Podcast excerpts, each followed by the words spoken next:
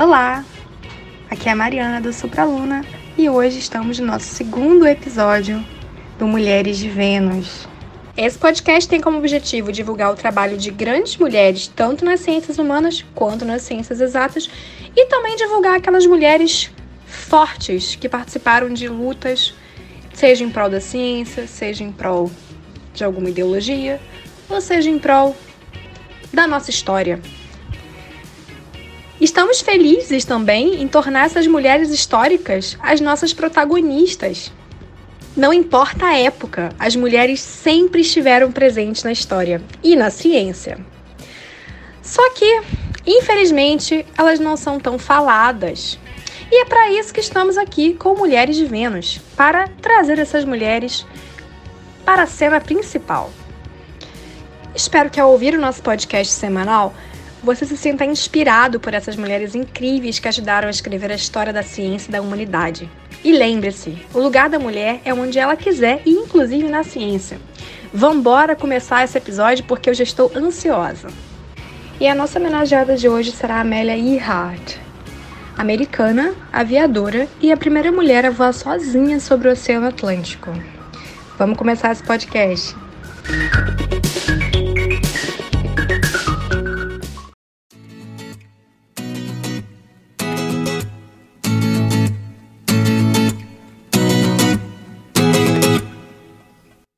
Nosso convidado especial de hoje é o Jefferson Stefanelli, do Universo Genial.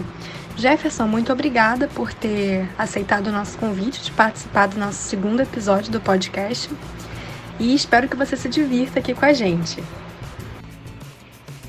Oi, Mariana. Primeiramente, muito obrigado pelo convite.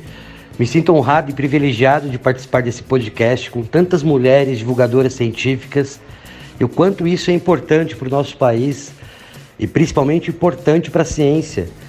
E falar sobre a Mary Hart é simplesmente sensacional. Espero poder colaborar com um pouquinho aqui com vocês e com certeza aprender muito. Mais uma vez, obrigado. Espero não ficar inibido com tantas estrelas aqui nesse podcast.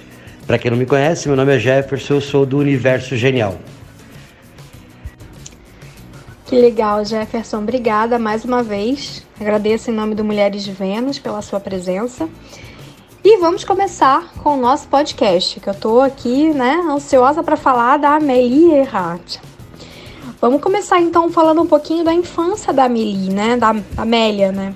É, então, nessa homenageada, né, nasceu no Kansas, nos Estados Unidos, e o nome dela é Amélia Mary Earhart.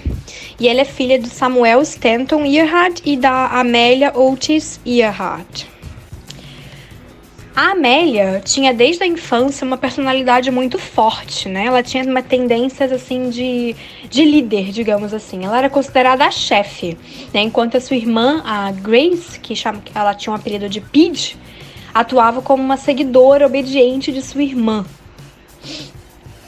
A educação das meninas, né, era pouco convencional para a época, porque a mãe da Amélia, né, a mãe das meninas, não acreditava muito nessa maneira de moldar crianças para serem adoráveis. Então elas tinham uma educação um pouco peculiar.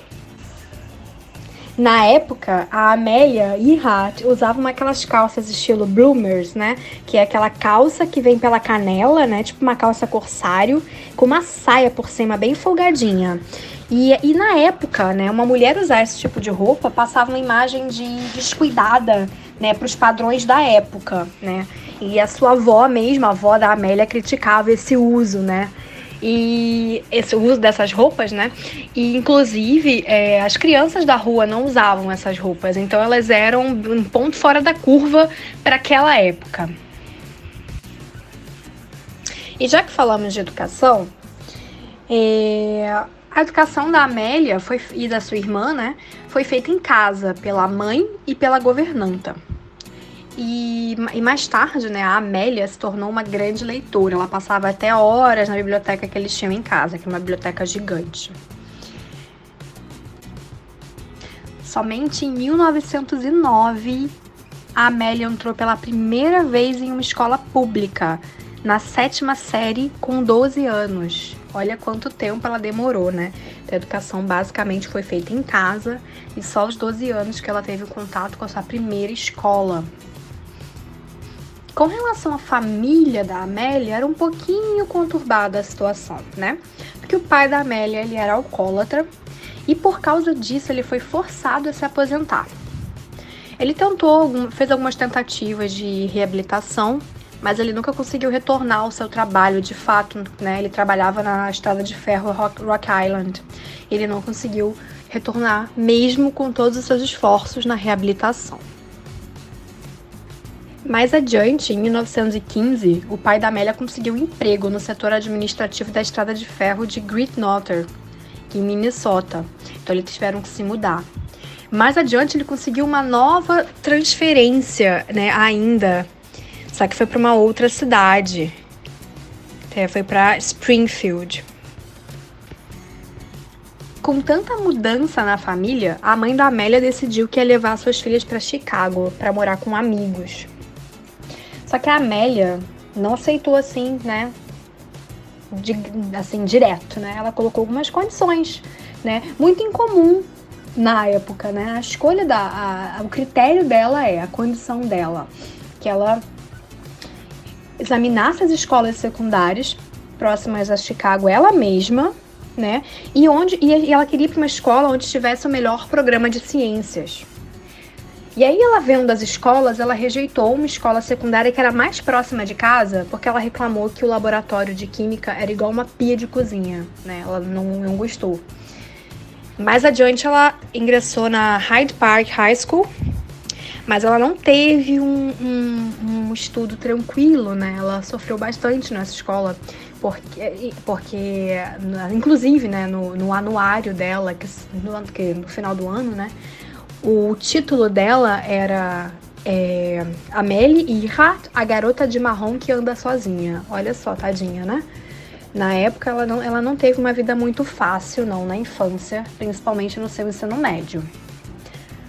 Mas apesar de toda essa infância conturbada, essas mudanças do pai, o pai alcoólatra, né, a, questão, a dificuldade na escola, a dificuldade social, né, de ser aceita, ela continuou aspirando uma carreira, né, e ela mantinha né, é, recorte de jornal sobre mulheres de sucesso em carreiras predominantemente masculinas, como na época, né? Direção e produção de filmes, advocacia, publicidade, engenharia mecânica. Então, para a época, eram consideradas profissões masculinas. E a Amélia tinha uma conexão muito grande com essas profissões. Ela aspirava ter uma carreira, o que era, é, o que era incomum na época, né? Para mulheres, o que elas muitas não, não, não almejavam, ou quando almejavam eram criticadas. A Amélia chegou até a começar a faculdade, mas ela não terminou. Ela começou na Pensilvânia, né? Mas ela não terminou. Mais adiante, né, mais ou menos em 1917, onde estava acontecendo a Primeira Guerra Mundial, a Amélia viu os soldados retornando, né, machucados, feridos, e ela ficava entristecida e revoltada, né, de ver como eles eram eles voltavam, né? Ela queria de certa forma ajudar de alguma forma. Então ela recebeu um tratamento, é, um treinamento, tratamento não, um treinamento como enfermeira da Cruz Vermelha e começou a trabalhar no destacamento de ajuda voluntária, né? Num hospital em Toronto. E as tarefas dela consistiam em preparar as refeições dos pacientes com dieta especial e retirar as medicações prescritas da farmácia do hospital. Então ela fez um trabalho voluntário na área da saúde. Mariana, como você disse, e disse muito bem, apesar de todos os problemas que a Amélia teve na sua infância, na sua adolescência, ainda no começo da sua carreira, ela foi assim uma mulher guerreira, né? Uma mulher forte. Ela nunca desistiu dos seus propósitos. Eu acho que para quem está ouvindo esse podcast agora, é, existem grandes mulheres cientistas que ao longo de suas vidas mostraram que, apesar do machismo, do preconceito, apesar de tudo que elas passaram, que até hoje passam, não desistem de seus sonhos. acredito muito que tem muitas mulheres que nós podemos nos inspirar. É... E a Amélia, assim como Rosalind Franklin, Ada Lovelace, que foi o primeiro podcast que vocês fizeram, Henri Curie e outras grandes cientistas mostraram que as mulheres são essenciais na ciência. Com certeza, Jefferson, com certeza. As mulheres são essenciais na ciência, elas, tão, elas sempre estiveram na ciência, né? Como eu falo. Só que a gente não sabe delas. A gente não, o trabalho delas não chega, né? não, não, é, não é divulgado como elas merecem, né? E a Amélia, né, teve uma, uma adolescência muito difícil, né? Ela não concluía nenhum curso que ela começava, ela não durava nos empregos, né? Então, até ela descobrir de fato que ela queria fazer, ela teve um, um, seus momentos difíceis, né? E até ela descobrir que ela queria né, trabalhar com a aviação, né? E aí, quando ela descobriu que ela queria trabalhar com aviação, aí ela começou, né, a juntar dinheiro, né? E ela, para ela ganhar o dinheiro dela, ela, ela dirigia caminhão, ela consertava telefone público, ela fotografa, fotografava evento, né?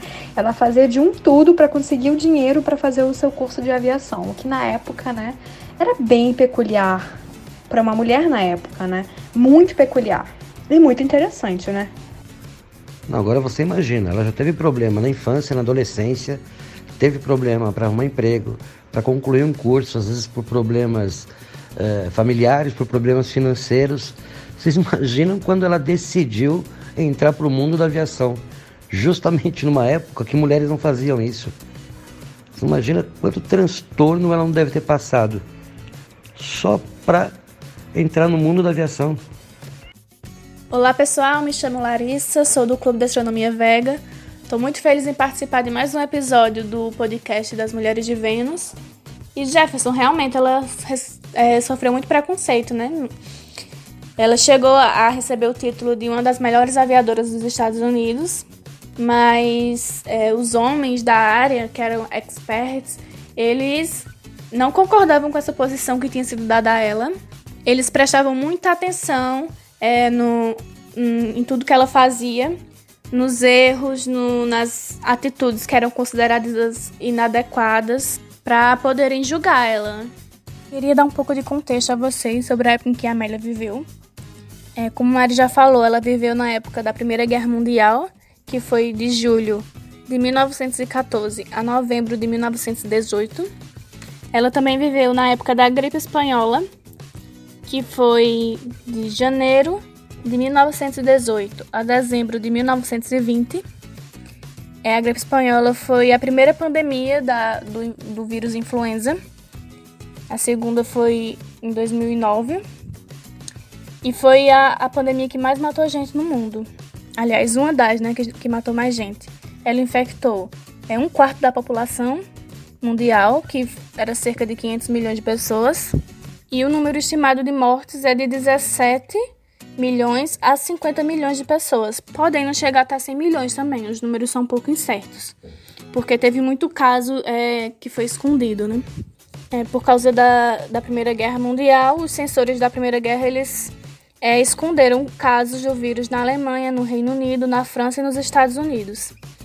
E é, criou a falsa impressão de que somente a Espanha era atingida pelo vírus e por causa, até por causa disso é, surgiu o nome da gripe espanhola, que na verdade é o vírus influenza. É, apesar de ter esse nome, não sabe ao certo de onde foi que veio é, o vírus, não, do, do, dessa é, primeira pandemia. Mari também já falou que em 1917 a Amélia começou a trabalhar é, como enfermeira, né? Por causa da, da Primeira Guerra. E quando veio a pandemia da gripe espanhola, em 1918, ela continuou trabalhando, fazendo serviço voluntário. E ela acabou contraindo pneumonia e sinusite. Ela foi internada em novembro e foi liberada em dezembro do mesmo ano. Apesar dela ter sido é, liberada, ela ainda continuou doente por quase um ano. E nesse período, ela passou ficou na casa da irmã dela para se recuperar melhor. E ela passava o tempo lendo poesia, tocando banjo e estudando mecânica. Mais tarde, a sinusite crônica dela acabou afetando nas atividades dela no dia a dia e até é, incluindo os voos. Ela chegou a ser vista algumas vezes usando o tubo, tubo de drenagem é, depois de alguns pousos. Mas é claro que ela não ia se deixar abalar por isso, né? A Amélia foi uma mulher muito forte que lutou duro pelo que ela queria fazer. Como o Mari falou, é, quando ela descobriu que o que ela queria fazer da vida era voar, ela trabalhou muito duro para conseguir juntar dinheiro e pagar é, suas aulas, seu curso de aviação.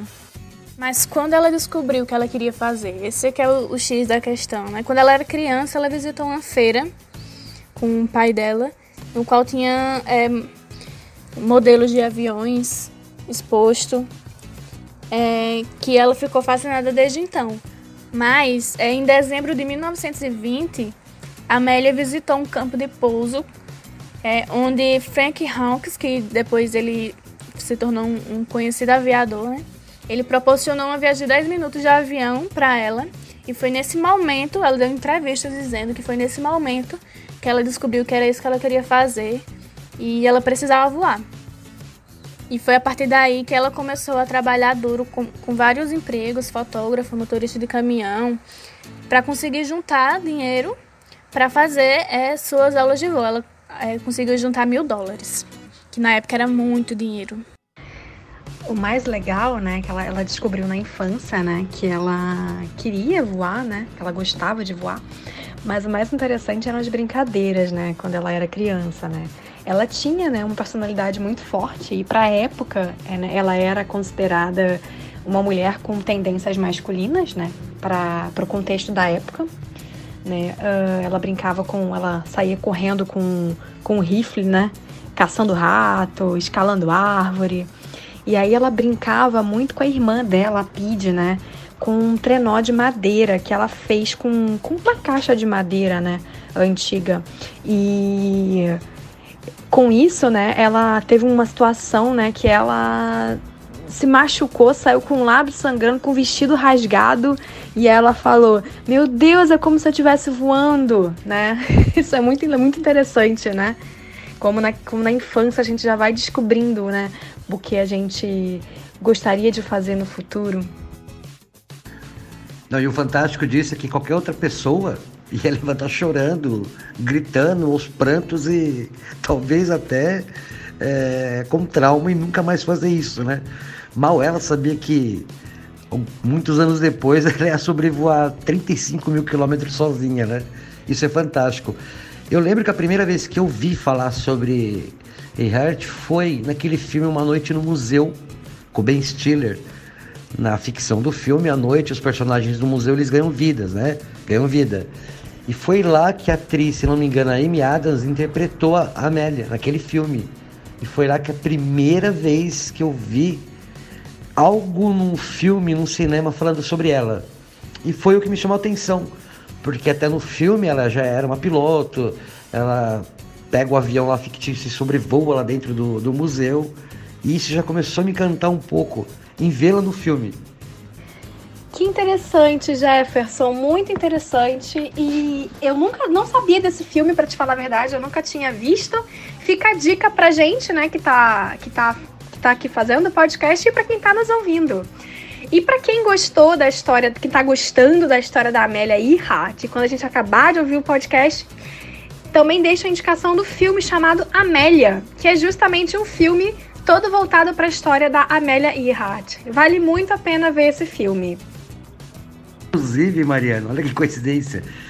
Eu lembro que depois que eu terminei de ver esse filme, eu comecei a pesquisar sobre a Amélia. Quero conhecer uma personagem dessa no museu, é, junto com outros grandes personagens americanos. Eu nunca ouvi falar dela, né? E comecei a pesquisar e encontrei esse filme que eu lembro na época que eu baixei e assisti, e vale muito a pena ver esse filme. Conta mais detalhado a vida dela e tem assim, um elenco fantástico o filme. É com a Hilary Swank, o Evan McGregor, é, o Richard Gere. Então, assim, é um filme que vale muito a pena assistir. Porque fala muito bem, assim, explicado, detalhado. Mostra quem realmente ela foi. A força que essa mulher tinha. Para falar um pouquinho mais de filme, tá, galera? Tem um outro filme também que vale muito a pena assistir que fala sobre a vida dela, chama Rainha do Ar.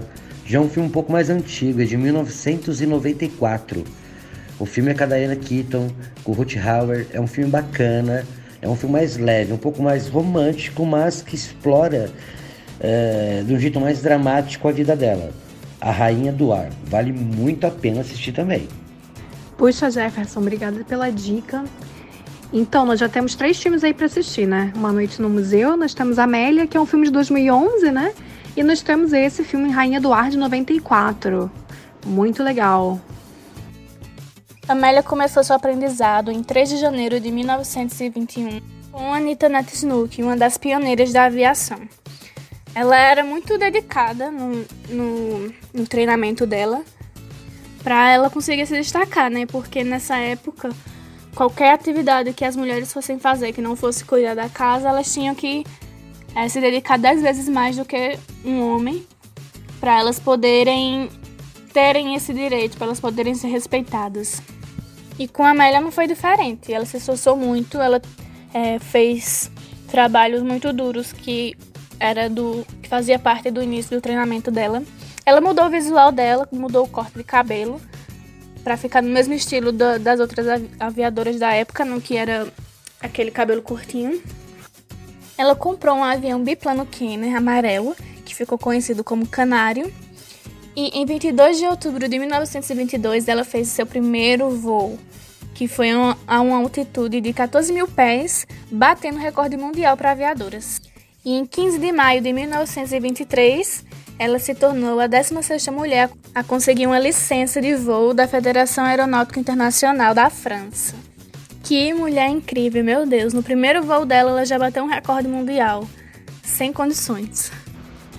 Mariana do Supraluna, caramba, hein, Larissa? No primeiro voo dela e ela bate o recorde, né? O que me chamou a atenção foi justamente isso, né? Ela foi a 16 mulher a conseguir uma licença de voo, né? E é pouco, né?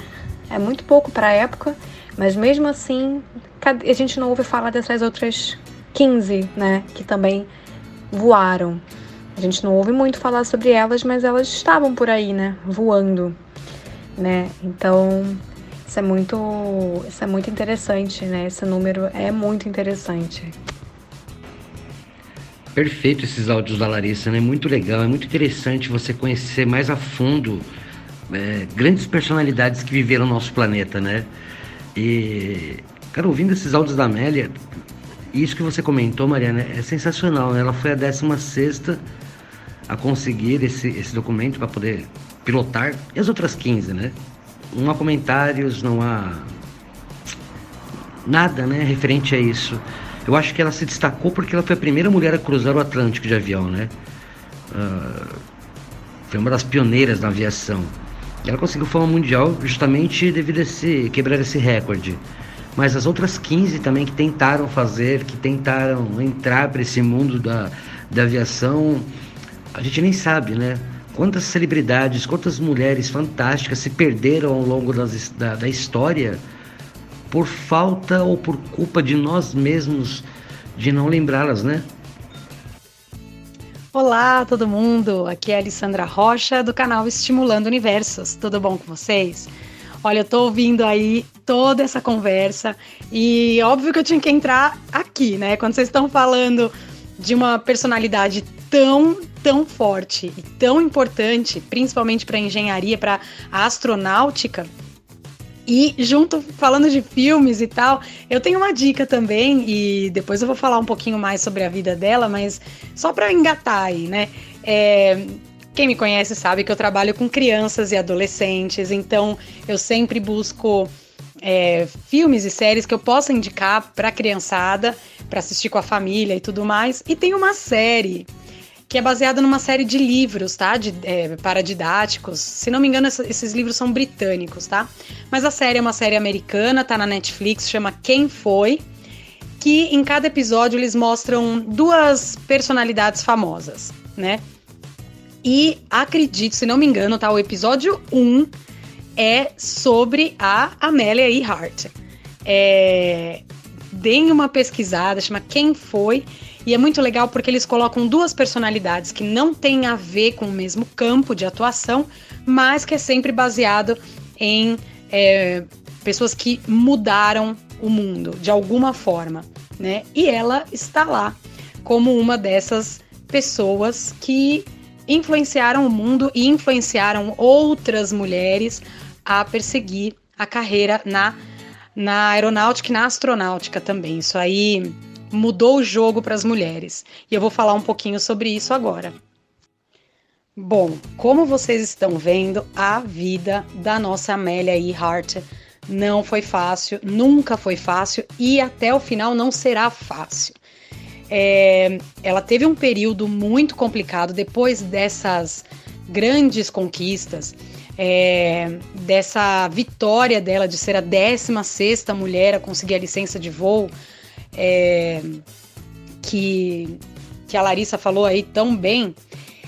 É, ela teve um problema financeiro seríssimo, porque até então tá, eles estavam vivendo de uma certa é, herança da avó dela, né? Então muita coisa era patrocinada por esse dinheiro e esse dinheiro começou a acabar.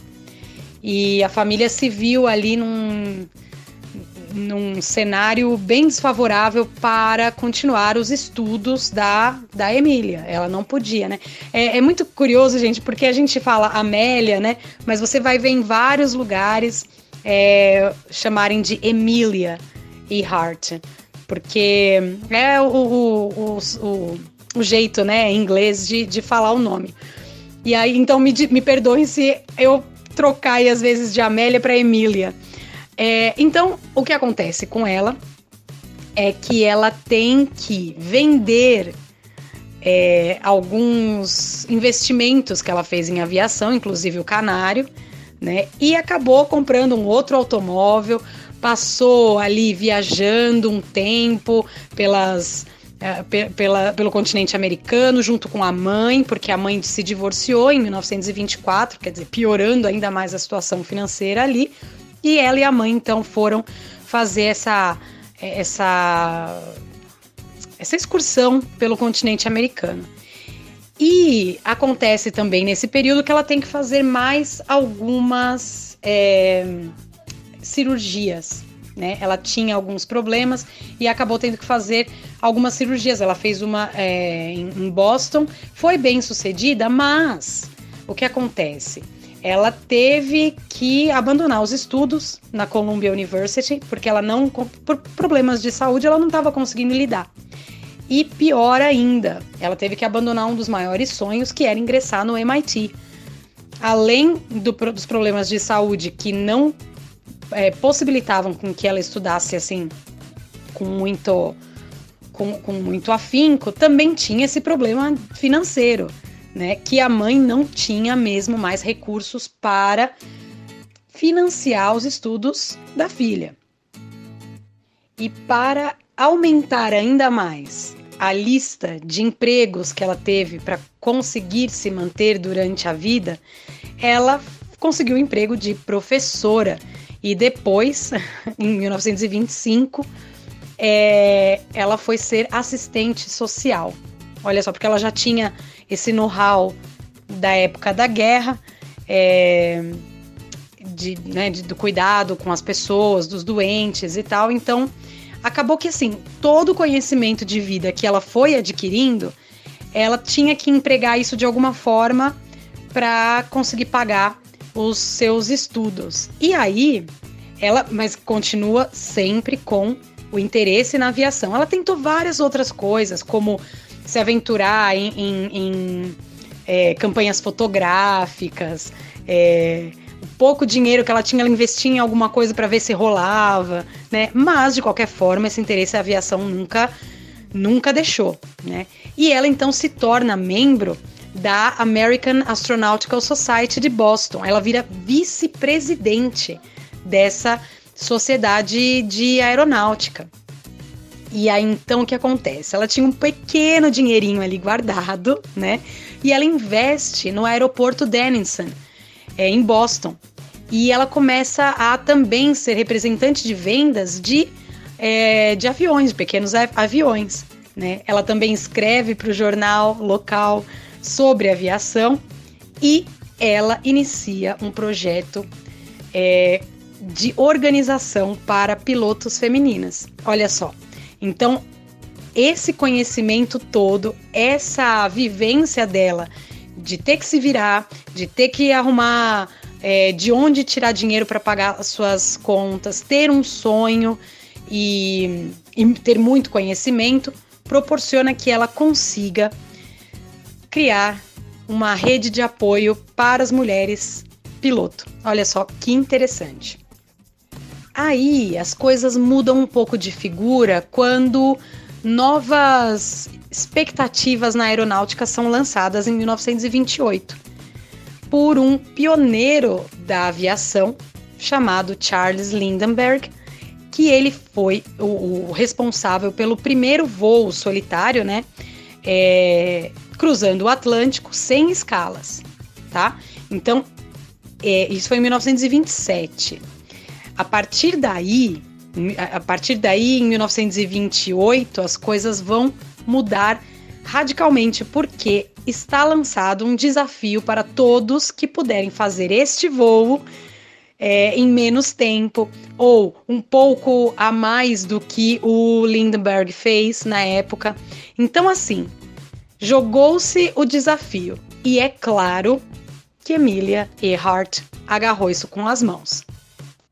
Mas é claro que, como tudo para ela não é fácil, o, como começou isso daí?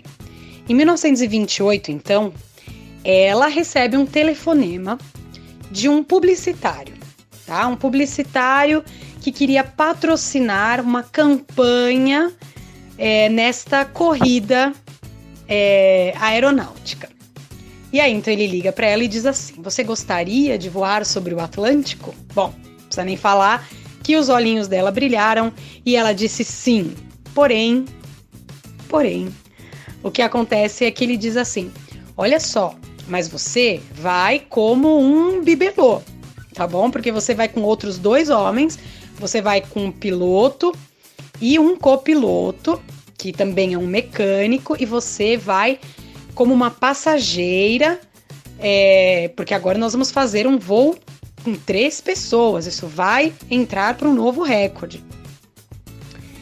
Ela aceita porque, de certa forma, ela vai manter o registro de voo, ela vai manter o nome dela naquele registro.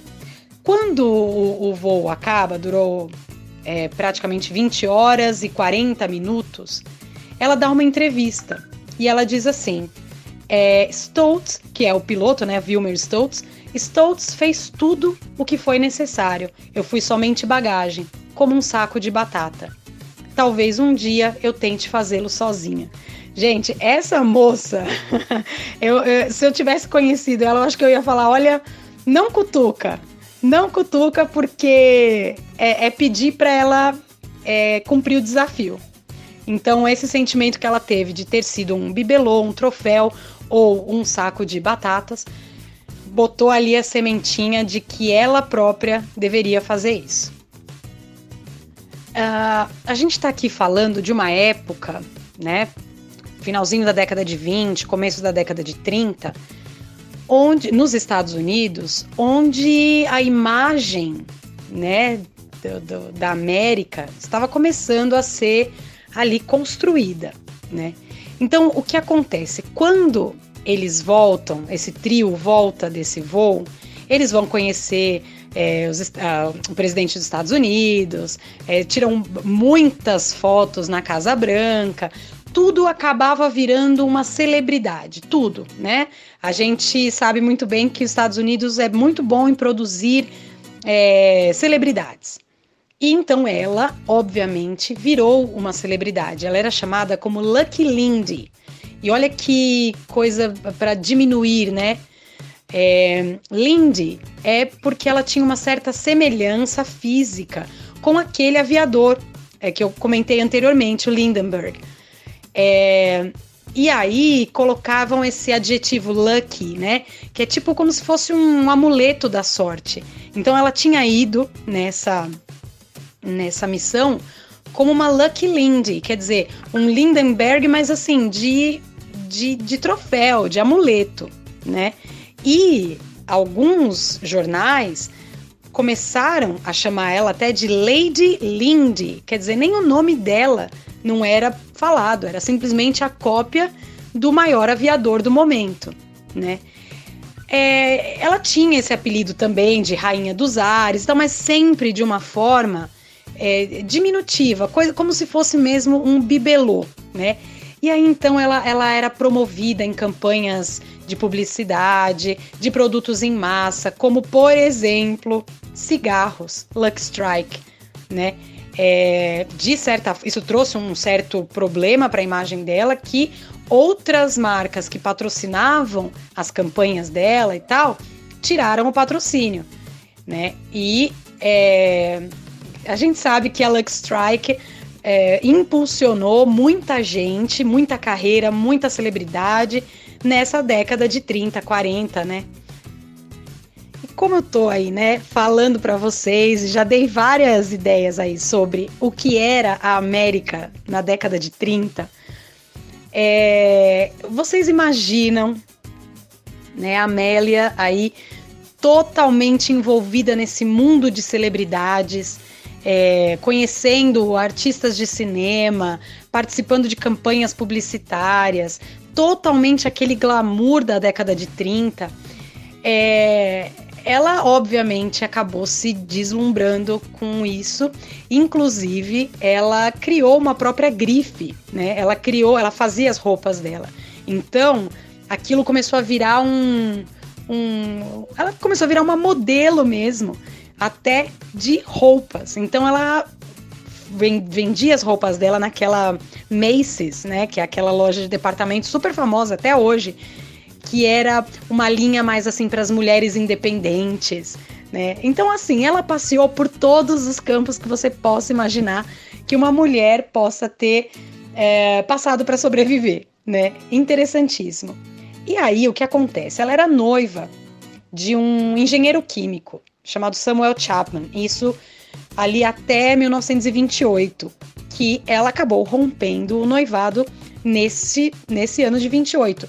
Coincidentemente, no ano em que ela acaba entrando para esse mundo é, mainstream, assim, né? Ela vira realmente uma celebridade e acaba conhecendo o tal de George Putnam, que era o diretor de marketing das campanhas dela né, de, de propaganda que ela aparecia, os contratos lá que ela fazia. E aí então é, eles se casaram né, em 1931.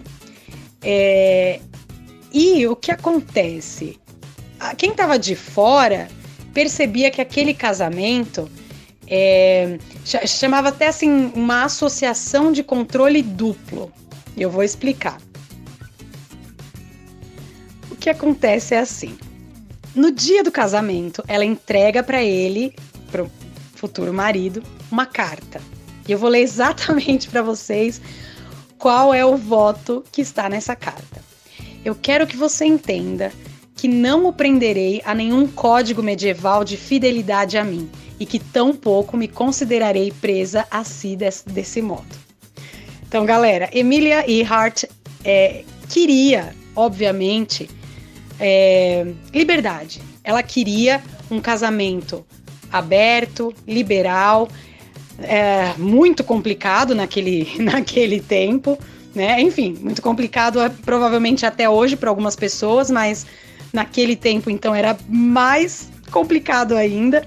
E ela teve essa essa postura de de colocar ali certos limites para o que ela chamou de código medieval de fidelidade, que era assim que ela é, enxergava o casamento. É óbvio, óbvio que ela teve é, exemplo em casa com a história do pai dela, né, do, do, do jeito que o pai da história de alcoolismos e abuso em cima da mãe. Então é, isso também cria todo um, um cenário para ela.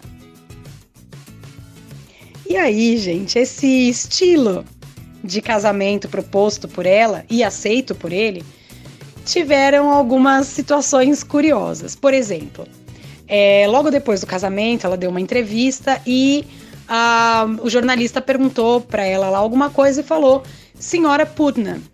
Aí ela riu. Aí ela falou: É, você também, quando for entrevistar o meu marido George, vai chamar ele de Sr. Ehart? Se for assim, tudo bem. Se não, o meu nome continua o mesmo, ela não muda o nome depois do casamento. Também não tiveram filhos. O, o George tinha filhos do, do primeiro casamento, que esse primeiro casamento ele se divorciou porque ele estava apaixonadíssima pela Amelia Earhart e, é, e ela recusou ele várias vezes, né? Ela disse que não, não, não, não, não. E, inclusive ele abandona a família com dois filhos e tudo mais para é, se juntar a ela, né?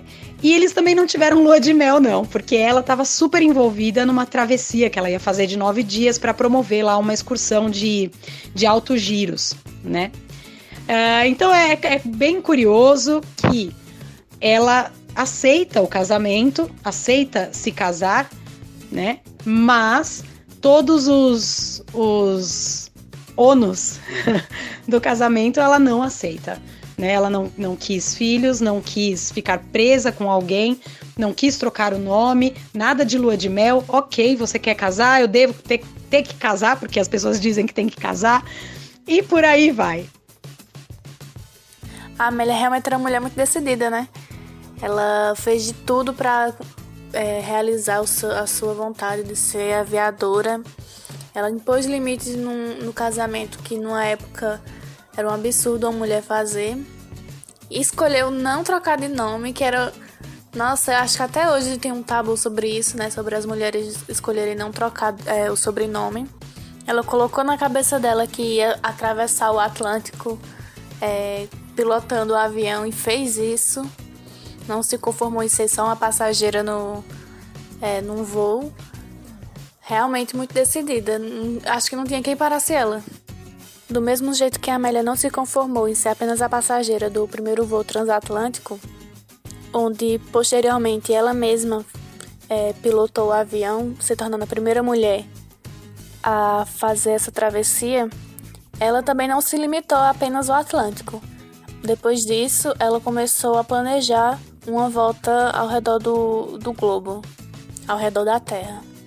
E em 17 de março de 1937, Amélia fez sua primeira tentativa em dar uma volta ao redor do globo em um avião. Nesse voo tinha quatro pessoas a bordo e ela saiu da Califórnia, nos Estados Unidos, em direção ao Havaí.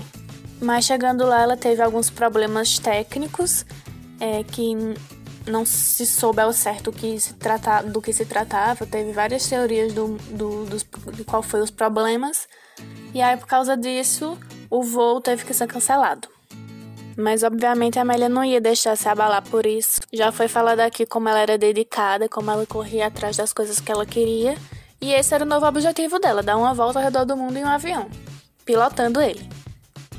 Então ela e Fred Numa, que era seu copiloto, eles planejaram outra viagem ao redor do mundo e conseguiram fundos para custear essa, essa empreitada, que eles planejaram ser de 47 mil quilômetros.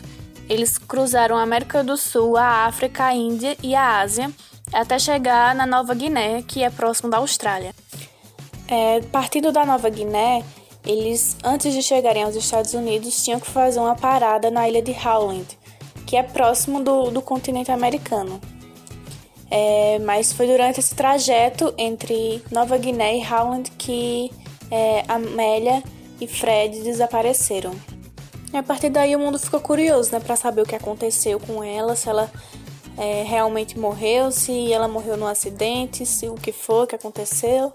E até hoje existem várias teorias sobre esse desaparecimento. Oi, pessoal, tudo bem com vocês? Dani aqui do Planeta Inusitado.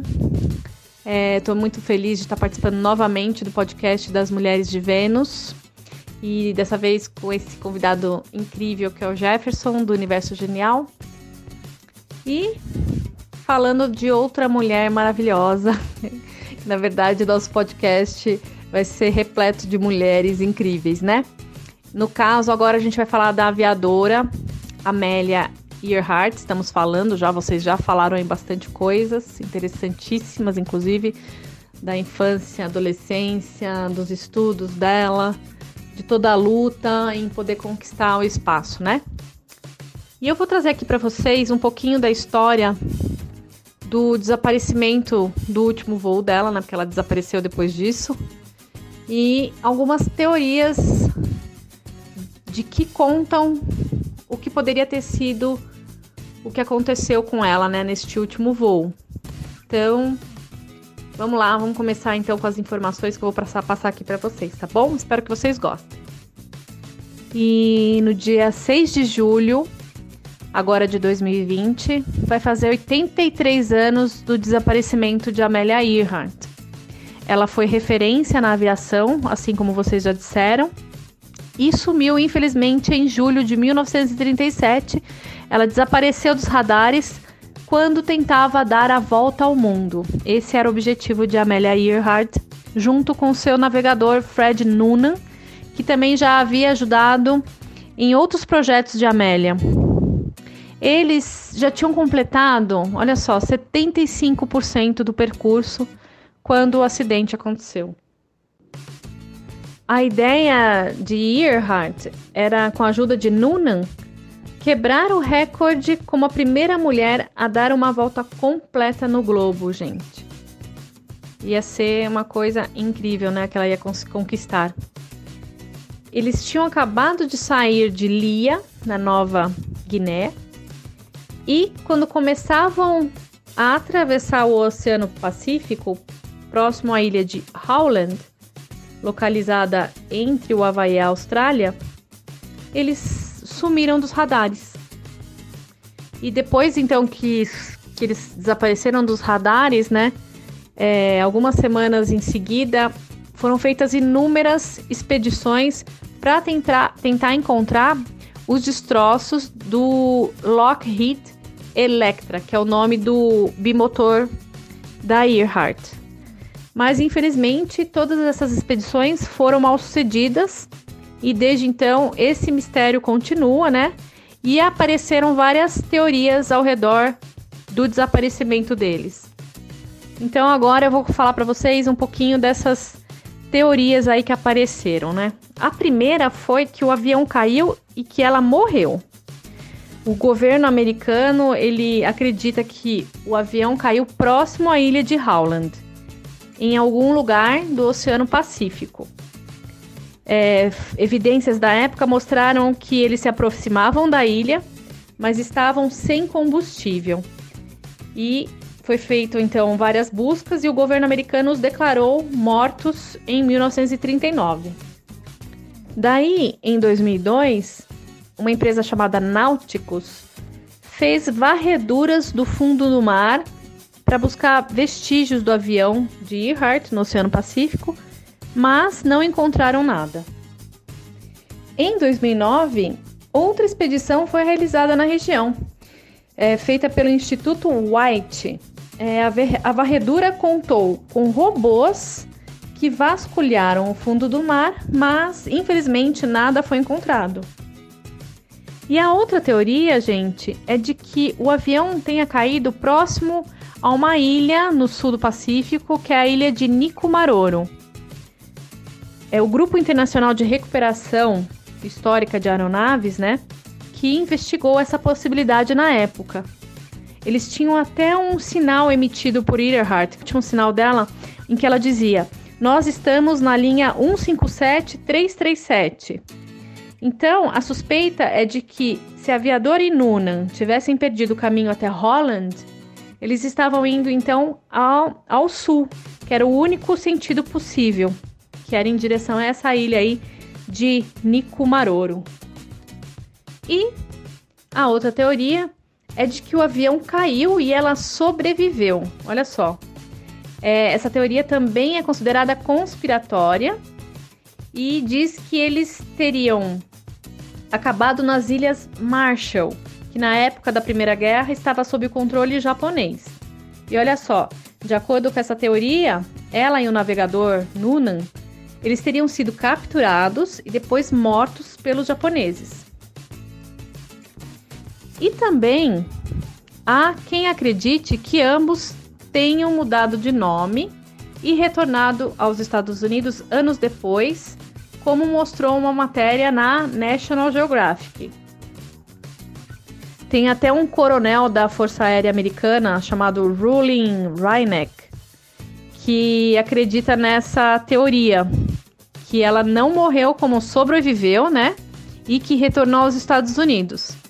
Esse coronel até chegou a escrever um livro, né, sobre esse possível retorno. E esse livro foi publicado em 2003 como Amelia Earhart sobreviveu. E o coronel ainda diz, o Ruling Reineck, que se ela não pudesse encontrar a ilha Howland, o seu plano B seria cortar comunicações e seguir para as Ilhas Marshall, aterrizando seu avião por lá. Gente, incrível tudo isso, né? Todas essas teorias do desaparecimento dela. A gente fica sempre se perguntando aí o que realmente aconteceu, mas eu tenho aqui um, uma pesquisa que eu fiz e uma das últimas notícias dela foi de março de 2018. Já já vou falar para vocês aqui, tá bom? Mas continuando aí o caso das teorias, o canal History Channel, olha só, publicou no dia 5 de julho de 2017 uma foto misteriosa que é mais uma peça sobre o desaparecimento da aviadora. Olha só, essa foto ela pertence aos arquivos nacionais dos Estados Unidos e não apresenta provas concretas de que é, eram de fato o Nuna né, e a Earhart nas Ilhas Marshall. De acordo com essa foto, é, ela mostra Earhart agachada na orla de um porto, enquanto Noonan estaria apoiado ao poste no canto esquerdo da foto. E tem um comentário do ex-diretor executivo do FBI, da Polícia Federal Americana, Shaw Henry, ele diz que quando você vê a foto e as análises que foram feitas, ele acredita que não deixa dúvidas de que são Amelia Earhart e Fred Noonan. Então, gente, tudo isso realmente é um mistério. Todo esse desaparecimento da Earhart com o navegador dela e não se sabe ao certo o que aconteceu. Mas, como eu disse para vocês, eu andei pesquisando e uma das últimas notícias que se tem foi de março de 2018. Olha só o que aconteceu. O que aconteceu então? Três anos depois, em 1940, olha só, um grupo britânico que explorava a ilha encontrou uma caveira que possivelmente era de Amélia. Porque junto havia também um sapato feminino, uma garrafa do licor Benedictine que era a bebida que a pilota costumava tomar, né? E levava consigo nas viagens. E também encontraram um instrumento naval que foi utilizado pelo navegador Fred Noonan. Esses ossos encontrados, eles foram então levados para as Ilhas Fiji para serem analisados e acreditavam-se que era ossos, né, que eram ossos de um homem. Então, a partir daí, as teorias que, é, que era de Amélia, foram deixados de lado, porque achavam que era uma ossada de um homem. Porém, esses estudos dos ossos, eles estavam muito no início. Então, eles podiam é, terem sido é, equivocados, né? Pode ter dado um falso é, positivo para a ossada de outra pessoa. Então, eles continuaram fazendo estudos, que foi até publicado na revista científica Forensic Anthropology, intitulado como Amélia Earhart e a ossada de Nico Maroro. E aí eles chegam a uma nova visão, gente. Segundo os cientistas, olha só, a ossada batia em 99% com o tipo físico de Earhart. E esse novo estudo foi publicado pela Universidade da Flórida e conduzido pelo professor Richard Jantz, da Universidade do Tennessee. Eles usaram fotografias de Amélia, assim como habilitações para dirigir e pilotar avião. Todas essas informações foram colocadas em um software moderno, né, para compará-los com o peso e a estatura de Earhart. Até mesmo uma costureira foi envolvida na história, porque ela tinha tanta experiência em trajes históricos que ela foi consultada para analisar as roupas de Earhart e assim precisar, olha só, o comprimento das pernas e a circunferência da cintura da pilota. E por fim, pessoal, essa pesquisa descobriu que os ossos era realmente de um corpo feminino, que era de um corpo de uma mulher, e inclusive descendente de europeus e com uma altura acima da média feminina, exatamente como Amélia Earhart. O professor Richard Jantz, ele complementa então dizendo que até que evidências definitivas sejam apresentadas dizendo que esses restos mortais não são os da Amélia Earhart, o argumento mais convincente até o momento é de que são dela. E assim termina essa procura é, do desaparecimento de Earhart. Parece que então esse foi o último é, estudo sobre o desaparecimento e constataram então que realmente a ossada é dela e que foi encontrada na ilha de Nikumaroro, tá bom? Mariana do Sopraluna aqui. Caramba, Dani, quantas teorias para descobrir o que aconteceu com a Amélia. Né? A gente não sabia se ela tinha morrido, se ela tinha assumido, se ela tinha assumido uma nova vida, uma nova identidade. Anos depois, né, que a gente de fato soube o, o, o que pode ter acontecido, mas nossa, quanta, quanta história, né? Até no desaparecimento. É isso aí, pessoal. Tudo que a gente ouviu da Amélia até agora, a história desde o começo até o fim, a gente percebe que ela era uma mulher forte, batalhadora, persistente e muito guerreira. Como toda vida, a vida da Amélia também chegou ao fim. Mas a Amélia deixou muitos, inúmeros legados aqui pra gente, né? Começar pelos recordes e realizações dela, né, gente? Ela ganhou o recorde mundial de altitude feminino, 14 mil pés, em 22. Foi a primeira mulher a voar sobre o Atlântico em 28. Ela teve um recorde de velocidade de 100 km. Além disso, foi a primeira mulher a voar num alto giro em 1931. Teve recorde de altitude em altos giros com 15 mil pés. Foi a primeira mulher a cruzar os Estados Unidos no alto giro, gente. É muita coisa. Vocês acham que acabou por aí? Não. Foi a primeira mulher a voar solo sobre o Atlântico. A primeira pessoa a voar solo sobre o Atlântico duas vezes. Olha isso. Ela foi a primeira mulher também a efetuar um voo sem escala, de costa a costa, através dos Estados Unidos. Ela teve um recorde transcontinental de velocidade feminino. Foi a primeira pessoa a voar solo através do Pacífico entre o Honolulu, Havaí e Oakland, na Califórnia.